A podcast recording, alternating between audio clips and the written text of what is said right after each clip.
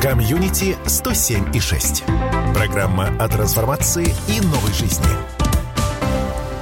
Друзья, добрый день, Радио КП, э, и мы в прямом эфире. Э, у нас такой островок э, каких-то других тем, в частности, что касается, может быть, природы, каких-то явлений у нас здесь в городе. Немножко отдохнем, и мы сегодня поговорим о том, как мы пережили эту зиму, в частности, какие ожидать последствия именно в смысле мышей, грызунов, ой, коронавируса говорю уже, энцефалита. Ну, в общем-то, об этом этом с, с биологом мы сегодня будем говорить. У нас в студии кандидат биологических наук, доцент кафедры ботаники, зоологии и биоэкологии УДГУ Михаил э, Загуменов. Здравствуйте, Михаил.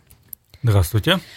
Да, ну что, давайте мы, наверное, сначала начнем, потому что в этом году было очень много снега, и э, подтверждаете вы, наверное, да, по своим исследованиям? Да, снега действительно много, причем зима была такая действительно снежная, особенно в феврале много нападало и даже особых оттепелей не было, поэтому снежный покров почти до марта копился и копился. Угу.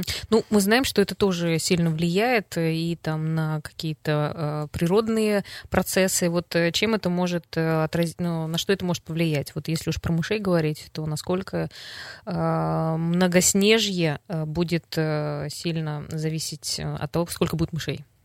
Ну вот смотрите, все эти мелкие млекопитающие, они зимуют под снегом, они не впадают в спячку, они активны зимой, и поэтому снег для них это хорошая теплоизоляция. В всяком случае, зимой именно морозы, он не дает э, и промерзнуть глубоко почве, э, что может быть важно для норных животных. Э, он защищает их от сильного мороза, от ветра. Поэтому многоснежье, мягкая вообще в целом зима, для них это положительная сторона, положительная, что ли, свойства э, года, и можно ожидать, что они успешно перезимовали, более успешно, чем обычно. Так их будет много, значит? Ну, в принципе, их не то, что будет много, их надо ждать, что их будет больше, например, чем в э, прошлом году. В прошлом году летом проводили исследования, в целом их было на самом деле э, не слишком много, э, в среднем. В в будущем сезоне можно ждать увеличения численности, конечно. А что это для человека? Ну, то есть мы же знаем, что они, там, например, геморрагическую, геморрагическую лихорадку переносят. Вот насколько у нас и так регионы, в общем-то, отличаются тем, что очень часто это встречается, то насколько сейчас риск, что количество случаев будет увеличиваться? Э, да, действительно, Удмуртия, собственно, центр вот этого вот очага э, геморрагической лихорадки с почечным синдромом. Там э, все по Волжье и э, Приуралье э, образует этот очаг. Э, и понятно, что с ростом числа самих млекопитающих, мелких млекопитающих, можно ожидать то, что больше из них будет э, носителями этого вируса, и, следовательно, можно ожидать э, некого увеличения и случаев заражения людей этой опасной болезнью. Угу. Ну, а вообще как мыши-то сами, получается, ну, становятся переносчиками? То есть откуда они берут эту вирус лихорадки? Так, ну, насколько я понимаю, через тоже контакты между собой э, они э, хотят сами тоже болеют, но, по всей видимости, более устойчивые к вирусу и являются скорее носителями его. Угу. А как они разносят э, болезнь? То есть вообще, если говорить э, про заражение, то как это э, происходит? Вот у нас э, был вопрос вообще, если с контакт мертвым грызуном, то насколько это вероятность, что человек заболеет? А, ну, надо сказать, что вероятность всегда есть, потому что от больного зверька выделяется вирус во внешнюю среду с его всякими выделениями, Э, и сам мертвый зверек, э, как и живой, может являться источником вируса. Но, однако, есть данные о том, что э, если мертвый зверек, так сказать, на солнце какое-то время уже полежал, или вот весеннее, если время там, был заморозок, промерз трупик, то вирус там либо окажется ослабленным, либо вообще погибнет. Угу. Например, я вот, когда ловлю э, мышевидных грызунов для исследований там, с помощью мышеловок, то стараюсь э, проморозить собранный материал. Чтобы сами не, не подхватили, Да, да, да, вот это именно. всего. Хорошо, вот э, если говорить сейчас э, про э, то, что начнет снег таять, да, насколько есть вероятность, что э, вообще мыши гибнут ли они во время половодья? И вообще какие факторы контролируют их численность? Ну да, конечно, мыши тоже гибнут во время половодья, когда реки поднимаются, выходят из берегов, затапливают их места обитания. Если как бы они не успели покинуть эти места, то вполне вероятно, что они утонут. А так, контролирующими факторами, конечно, являются хищники. Э, У нас это и различные хищные птицы, э, и э, хищные млекопитающие. В первую очередь, наверное, надо назвать лис. Э, Кроме того, э, в каких-то городских парках, э, садах э, могут проводить специальные мероприятия по дератизации, то есть разбрасывают, проще говоря, отраву для мышей, которые, они ее поедают и, собственно, погибают. Да, а вот мыши, которые у нас на дачных участках живут, это те же, которые живут в лесах? Смотря какой сезон. В целом, для наших домов, даже дачных участков, вот когда в самом жилье человека, э, обычно встречается домовая мышь. А в лесах живут э, э, совершенно другие виды. Например, в ботаническом саду Удгу мы проводим исследования. Домовые мыши только в жилых помещениях, а за территорией там совершенно другие. И лесная мышь, и мышь-малютка, может быть, полевая мышь. Э, В лесах э, обитают полевки, вот та же самая рыжая полевка, основной э, носитель вируса геморрагической лихорадки с почечным синдромом. А кто из них, получается, ну, опасен-то для человека? Ну, потенциально все могут нести какую-то болезнь, или вот ту же самую геморраг- геморрагическую лихорадку с почечным синдромом, либо еще лептоспироз, тулеремию, хотя последние инфекции распространены у нас гораздо в меньшей степени. Э, Так что потенциально любой контакт с мертвым грызуном или местом, местом где он э, мог находиться, опасен, э, потенциально только подчеркну. Э, Но наиболее известно, конечно, то, что является носителем рыжая полевка. Это, ну, поясню, небольшой э, грызун размером тоже с мышь. Он скорее родич хомяка, нежели крысы и домовой мыши.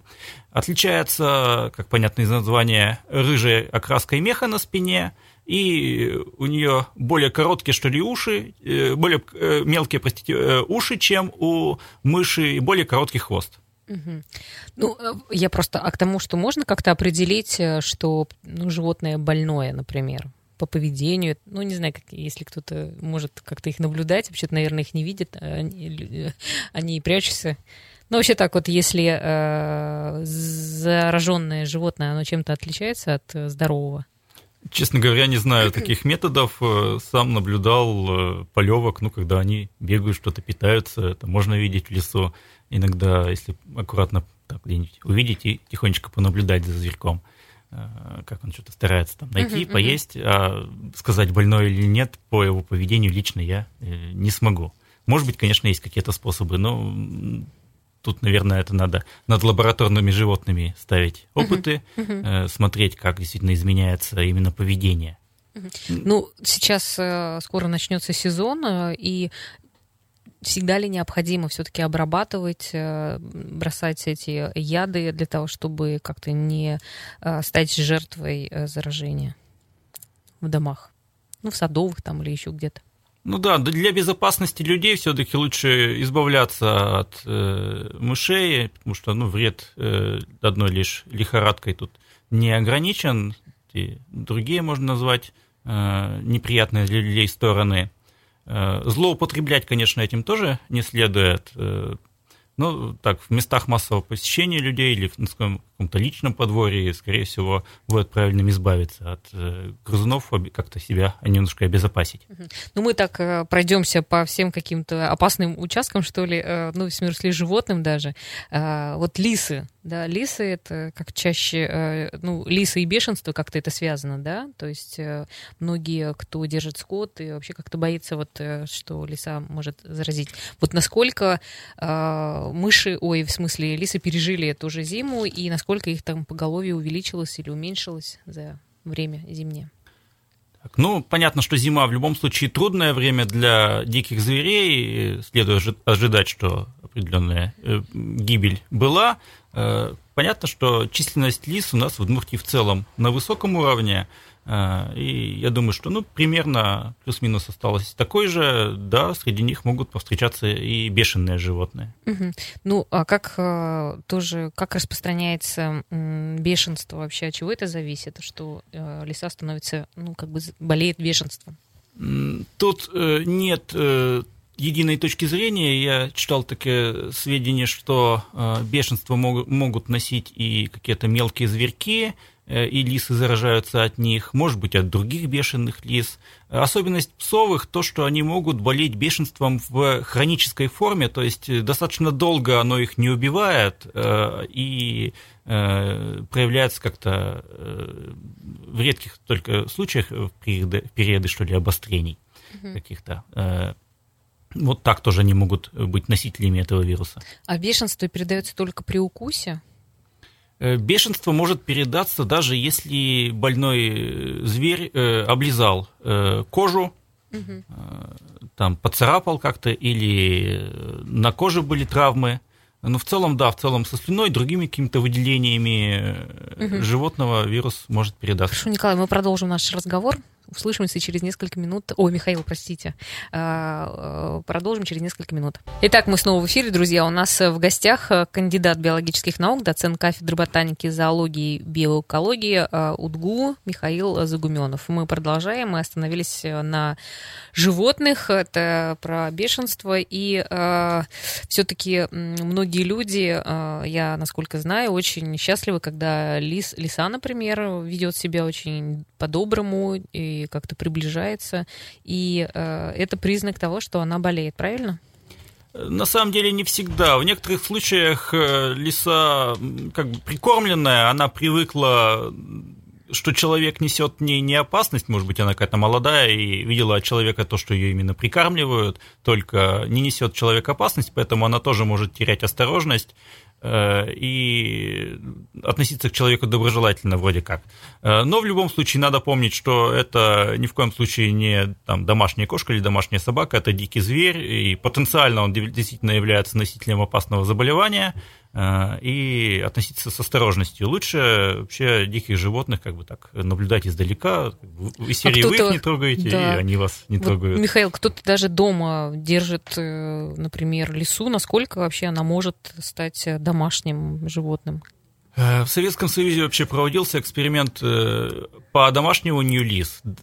Там это было и с целью получения от них меха, Э, и с целью то есть, э, действительно получить каких-то добрых лис, э, именно отбирали тех, которые не боялись человеку, доброжелательно к нему относились, но получилось не совсем то, что ожидали. Да, лисы стали добрыми, доброжелательными то есть, к человеку, однако у них, например, ухудшилось качество меха. То есть, видимо, вот эти вот показатели, эти свойства, что ли, они взаимосвязаны у них оказались. Что э, э качество меха, оно да. связано с тем, что животное живет э, где-то в лесу, и, в общем, какие-то условия да, да, да. способствуют и тому, с отбором, что хорошее... может быть, э, угу. на э, спокойных, э, на доброжелательных животных э, отобрали одновременно и признаки, сцепленные в э, генотипе, оказались они, признаки соответственно, угу. которые негативно сказались на качестве меха. А вообще вот в Удмуртии у нас э, регион, где много живет э, лис? Да, в Удмуртии их достаточно много. Ну, то есть, как бы как раз э, охота и все это прочее, это как бы, э, ну, оправдано, что ли, что тут можно этим заниматься. Да, в Удмуртии ведется и угу. охота на лис тоже. Угу. Хорошо. Вот у нас еще был вопрос от нашего слушателя а, Азата. Э, спрашивает он по поводу того, что если, э, например, разбрасывать яд на участке, на э, участке коттеджа, как бы от мышей, да, то насколько это повлияет, насколько это повлияет на качество почвы, да, и насколько это вообще будет, будет эффект от этого? Ну, сейчас, насколько я знаю, все вот эти вот э, ядовитые вещества, э, радентициды, э, то есть вещества, направленные на уничтожение грызунов, э, они э, специфичны, то есть действуют именно на э, мелких млекопитающих. Э, но надо всегда помнить, что это потенциальная опасность там, и для домашних животных, это потенциальная опасность, может быть, для самого человека, для детей. Э, и если проводите такую обработку, еще отмечу, ее э, все равно придется время от времени повторять, потому что даже если вы как-то полностью избавились на своей территории от мелких млекопитающих, то э, потом на освободившееся место из ближайшего там леса или луга э, новые зверьки все равно могут прибежать. Ну, они прибегают-то, получается, на еду какую-то. Это все равно какая-то должна быть, э, ну, как-то так вести нужно хозяйство, чтобы ничего не оставалось, или вот какие-то меры безопасности или меры предохранения от того, что животное будет приходить снова и снова. Ну, Или это никак не связано? Нет, связано, конечно. А, те же полевки, они питаются э, листьями, питаются зеленой массой, э, растительностью. И э, поэтому э, в целом они, конечно, будут приходить, если просто на вашем участке есть какая-то зелень, что, я думаю, очевидно. Э, тут надо избежать того, что у них, чтобы у них не оставалось каких-то убежищ. Например, кучи строительного мусора стараться убирать, какие-то какой-то другой мусор, хлам, может быть, конечно, пищевые угу. отходы тоже стараться как-то быстрее-быстрее утилизировать. Ну вот мы как-то все время говорим там грузины, например, мыши, ну вот лисицы, клещи, а есть еще кто-то, кто потенциально для нас опасен для человека? Как-то вот все выделяем вот эту категорию. Потенциально опасные, ну, кто у нас? Э, ну, наверное, еще можно так условно отметить летучих мышей. Ну, это мы уже знаем, что они не то чтобы потенциально, а очень даже опасны. Да. Ну, хотя, возможно... В том, свете, что в Удмуртии они могут быть носителями того же бешенства. Ну, а как-то про них э, как будто бы где они встречаются? Ну, неужели у нас здесь можно встретить их? Да, разумеется, даже в городе есть колонии, летние даже, или зимние колонии летучих мышей. Неоднократно люди находили, приносили нам зверьков. А чем они, а. ну, в смысле, а, они не так же сильно все равно распространены? Да нет, как, например, просто, обычные грузные мыши. Они, конечно, не так, как обычные, да, наземные, так сказать, мыши. Летучие мыши, конечно, в меньшей степени распространены, но они тоже есть у нас в республике, но конечно, потенциальную опасность представляют, но я скорее сказал это для того, чтобы их не обижали, не трогали. Э, то есть, если есть колония летучих мышей, ну, скорее она, если к ней прямо так не прикасаться, э, принесет даже некую пользу, уничтожит Какую? насекомых. А, насекомых. Ну, а как это понять? То есть, они как-то устраиваются, что ли, на, э, ну, не знаю, там, вьют какие-то гнезда или что, как? Даже не сильно мы знаем про них, особенно то, что они здесь живут. Они просто стараются выбрать какие-то скрытые места, могут быть э, чердаки, например, там, где люди в массе-то не ходят. Угу. Ну, вот поэтому и, наверное, про них не так много и слышно у нас. Хорошо, а вот смотрите, если э, была очень теплая зима и снежная, насколько клещи э, перезимовали и насколько им будет, ну, чего бояться в этом году, как бы будет их увелич... увеличиваться численность или нет? Да, вот с клещами также такая же ситуация, как и с мышами, и даже хочу сказать, эти два факта взаимосвязаны, потому что ранние стадии развития клещей, их называют личинками и нимфами, они как раз-таки сидят на мышах. Э, и теплая зима э, с глубоким слоем снега тоже э, положительно сказывается на численности клещей, их станет больше. Э, однако есть и некая положительная сторона. Тут э, пишут, читал об этом статье, что чем теплее зима, чем теплее климат, тем э, вроде как больше э, э, легких штаммов э, клещевого энцефалита. То есть э, клещевой энцефалит, даже если он у человека развился, будет протекать в более легкой форме, с большей вероятностью. Ну, а вообще, когда вот сейчас вы сказали, что, оказывается, э, мыши, они там не спят, они просто где? Они просто живут, что ли, под снегом или как? Да, конечно, они просто живут под снегом, тоже находят себе пищу. Ну, а тогда, если они переносят э, клещей, то когда можно уже ждать э, какие-то первые случаи заражения или то, что клещи будут опасны?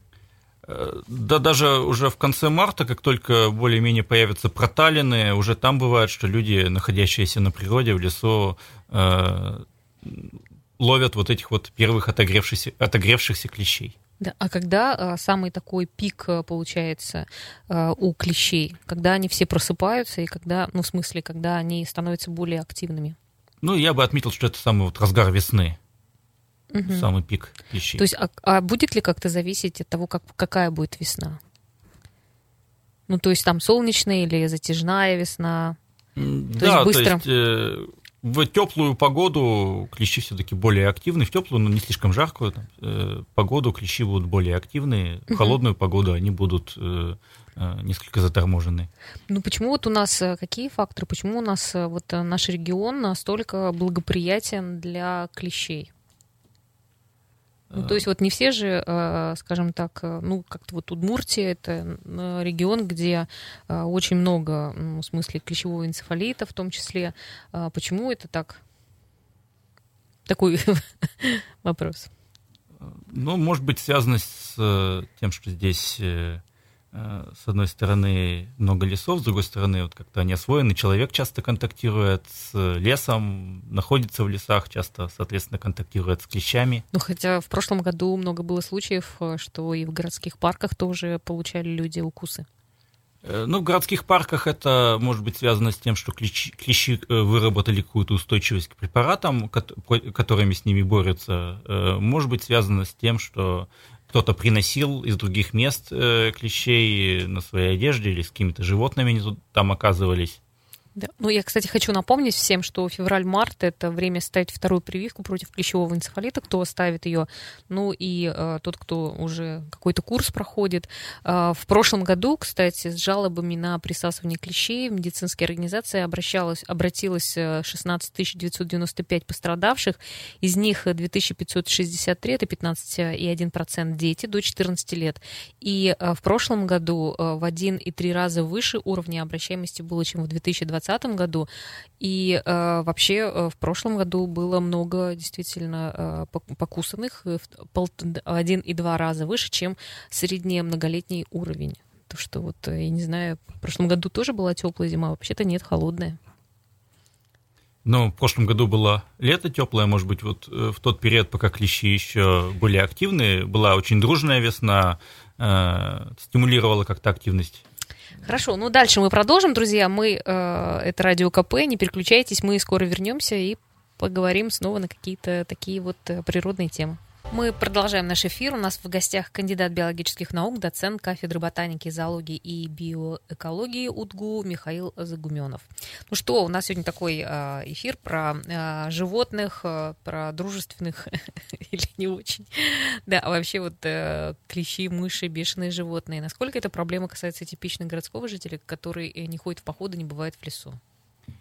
Ну, потенциально, да, потенциально тоже касается, так и бешеных лис э, прямо в городах отлавливали, я знаю такие случаи, в э, Ижевске, в Глазове были. Э, клещей можно поймать на остановке или в транспорте, если кто-то побывал в лесу, как-то с одеждой, может быть, он принес, подарил этого клеща вам, а клещ уже укусил этого человека. Так что потенциально тоже это касается. Э, такие случаи известны, каждый год тоже. Вот. Ну, а вот вы э, часто ходите и в походы, да, какие-то исследования у вас полевые. Вот как э, себя, в общем-то, обезопасить? Как вы сами себя обезопасиваете от всех этих моментов? Так, ну если брать клещей, то тут, конечно, и вакцинация, во-первых, но вакцинация, она проводится только от клещевого энцефалита, а клещевых инфекций э, немало. Еще на слуху, например, болезнь Лайма, лайм-боррелиоз, э, еще некоторых, некоторые лихорадки есть э, клещевые у нас тоже в республике встречаются. Поэтому главное не допустить укуса, это можно сделать, если одеть специ... надеть, простите, специальную uh-huh. одежду. Э, там самое главное, чтобы э, не было мест, э, где бы клещ смог добраться до тела, серии штаны, uh-huh. ну, сапоги. Сейчас, это, да, сейчас это, в принципе, актуально, потому что вот как раз начинается уже сезон, и вы сказали о том, что уже при э, солнце уже начинает все это просыпаться, поэтому как-то все, кто э, ходит в лес или, ну, быть более внимательным. Да, разумеется, все равно. Внимательность, э, каждый час, даже чаще, каждые там полчаса или сразу после прохождения какого-то лесного закустаренного э, участка осмотреть себя, друг друга, э, дома уже осмотреться полностью. Ну, еще вот э, обычно тоже проводят обработку от клещей, например, в парках или где-то в таких городских зонах. Насколько клещи быстро при, э, привыкают к веществу? Потенциально они, конечно, могут адаптироваться к пестициду, это вполне логично что здесь постоянно идет гонка вооружений, мы стараемся уничтожить э, наших э, недругов, вот этих вот клещей, паразитов каких-то, вредителей, а они, в свою очередь, адаптируются, и те, кто устойчивы, те и дают потомство, следовательно, их потомство уже, может быть, вообще невосприимчиво к этим пестицидам. Э, но точные сроки, конечно, как быстро это происходит, я не, не знаю, не скажу. Хорошо, ну давайте мы к вашей э, непосредственной теме, да. Вообще интересно узнать, э, какие виды живут у нас здесь в Удмуртии, ну, самые такие популярные. Потому что мы только вот обычно всегда говорим про вот клещей, про грызунов, про, про тех, кто нам мешает жить. А вообще вот если посмотреть на природу Удмуртии, то кто у нас здесь отличается? Природа Удмуртии вообще весьма богата. У нас э, встречается тысячи видов беспозвоночных, даже такого, что ли, подробного аннотированного списка, я не знаю, чтобы было составлено. Что касается позвоночных животных, то здесь около 400 видов. Э, преобладают птицы, их более 270, 280 или даже видов встречено. Э, на втором месте будут звери, млекопитающие, их примерно 60-65 видов, вот как раз я ими занимаюсь больше. Угу. Среди млекопитающих э, самые распространенные, что в мировой фауне, что и в фауне России, в фауне Удмуртии будут грызуны. Например, вот из этих 60 видов более 20 Э, видов, где-то 22, так что ли, это грызуны как раз. Э, это, конечно, это в основном мелкие, для неспециалиста сложно отличимые зверьки, но весьма интересные и разнообразные. Да, ну а вот э, если говорить про Удмуртию, какие-то есть у нас виды, которые, ну, прям очень типичные для, нашей, для нашего региона? Э, ну, таких, чтобы видов, которые обитали... Ну, типа, знаете, Австр... угу. Австралия кенгуру, например. Угу. Да, такие виды называются эндемиками, те, которые живут вот в каком-то месте только и больше нигде не встречаются. Нет, эндемиков, особенно среди позвоночных животных, у нас э, все же нет. У нас в прицелом типичная фауна для Придуралья, для Поволжья, ну вот у нас Вятско-Камское междуречие, оно довольно разнообразно, конечно, потому что здесь сталкиваются и э, леса, и э, какие-то уже эффекты остепнения на юге мы можем видеть, э, ну, вот смотрите, все равно же идут какие-то процессы, глобальное потепление и все прочее. Природа меняется, погода меняется, мы это все как-то видим, замечаем даже на себе. Вот насколько э, мир э, флоры и фауны меняется тоже? Ну, в смысле, вот животных больше. Да, мир фауны тоже меняется. Угу. Подобное отмечалось, например, э, в части многих беспозвоночных. Так, если не ошибусь, 2014-2015 года в Удмуртии э, стали ловить богомола который до этого встречался там многократно, много южнее, э, а теперь э, почти каждый год, вот в прошлом году ловили даже в городе Ижевске богомолов, э, про южные районы там, понятно, не говорю. Угу. Ну, это, это как-то вот изменит вообще картину, получается, придут ли к нам какие-то животные еще, которые, ну, скажем так, больше с, ну, для более теплых регионов, ну, или какие-то опасные тоже животные? Ну, вполне возможно. Э, что касается опасных, то здесь можно говорить о завозе там, или проникновении каких-то опасных вредителей леса, сельского хозяйства. Угу. Что касается проникновения в целом, то да, этот процесс идет, идет изменение климата, идет да, потепление климата, и на юге климат, э, на юге климат становится еще теплее, поэтому проникают более теплолюбивые виды, э, холодолюбивые э, лесные какие-то виды, напротив, отступают на север. Э, ну, плюс, какие, конечно, например? Какие, сейчас, например? Угу. Плюс, конечно, здесь деятельность человека сказывается, то есть активная охота. Так, к примеру, пишут, что, ну, скажем, еще лет 500 назад на территории Удмуртии и соболь водился, и северный олень водился. Сейчас южная граница ареала, там на север сильно угу. этих видов сдвинулось. Ну, а вот какие-то животные, там, например, лось, э, медведи, да, которые у нас тоже здесь есть, э, то есть для них э, как, ну, как бы сейчас пока достаточно комфортно здесь проживать? По всей видимости, да. То есть и лось, и медведь отличаются в Удмуртии высокой численностью, особенно лоси. Если не ошибаюсь, их более 20 тысяч даже насчитано. Угу. Ну, частые случаи, конечно, что вот на дороге они выходят, это тоже как-то так опасно.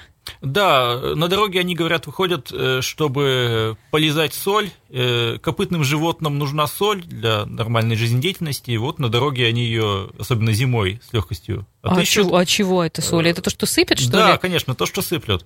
Э, плюс я слышал данные о том, что ну, им что ли нравится вот этот вот запах выхлопных газов. Ну, ну так невозможно. Возможно, тоже... это несколько да, спекулятивно. Да, конечно, потому что кто ж, кто, ж, кто из лосей сказал, что это так. Только э, предположение. Да, ну, поведение определенное, может быть, заметили. Да, я еще хотела спросить, вот э, так как э, в этом году было много снега, и вот как это вообще может сказаться, например, на, на сельское хозяйство? То есть как бы увеличение там количества этих мышей, это же норки, это вредят ли они вообще сельскому хозяйству? Э, ну, потенциально тоже, да, это вредители сельского хозяйства, там именно полевые мыши, наверное. Здесь не полевки даже, а полевые мыши, э, поедатели зерна. Э, но я думаю, что в сельском хозяйстве активно, активнее гораздо проводятся все эти мероприятия mm-hmm. по истреблению грызунов. Там, mm-hmm. я думаю, справятся все равно. Да, еще, знаете, вас вспомнилось по поводу кротов да, вот не знаю, насколько вы вот можете сказать, многие огородники очень сильно страдают от них. Вот насколько вообще, какие вы, может быть, знаете способы, которые помогли бы справиться с этим?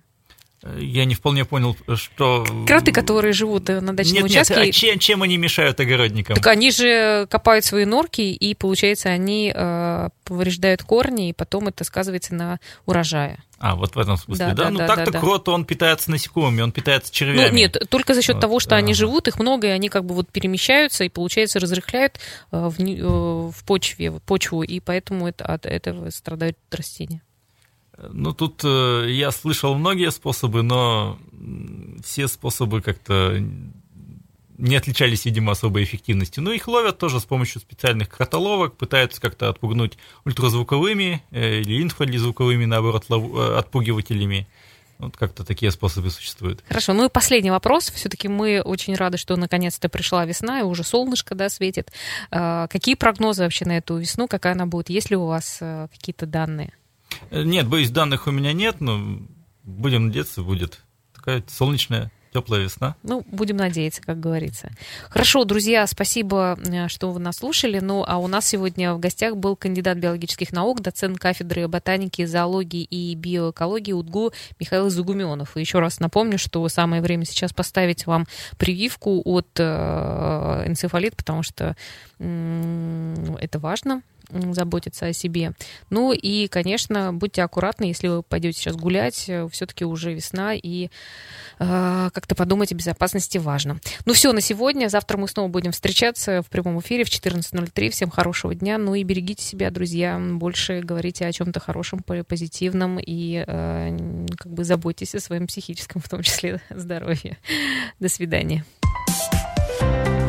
Комьюнити 107 и 6.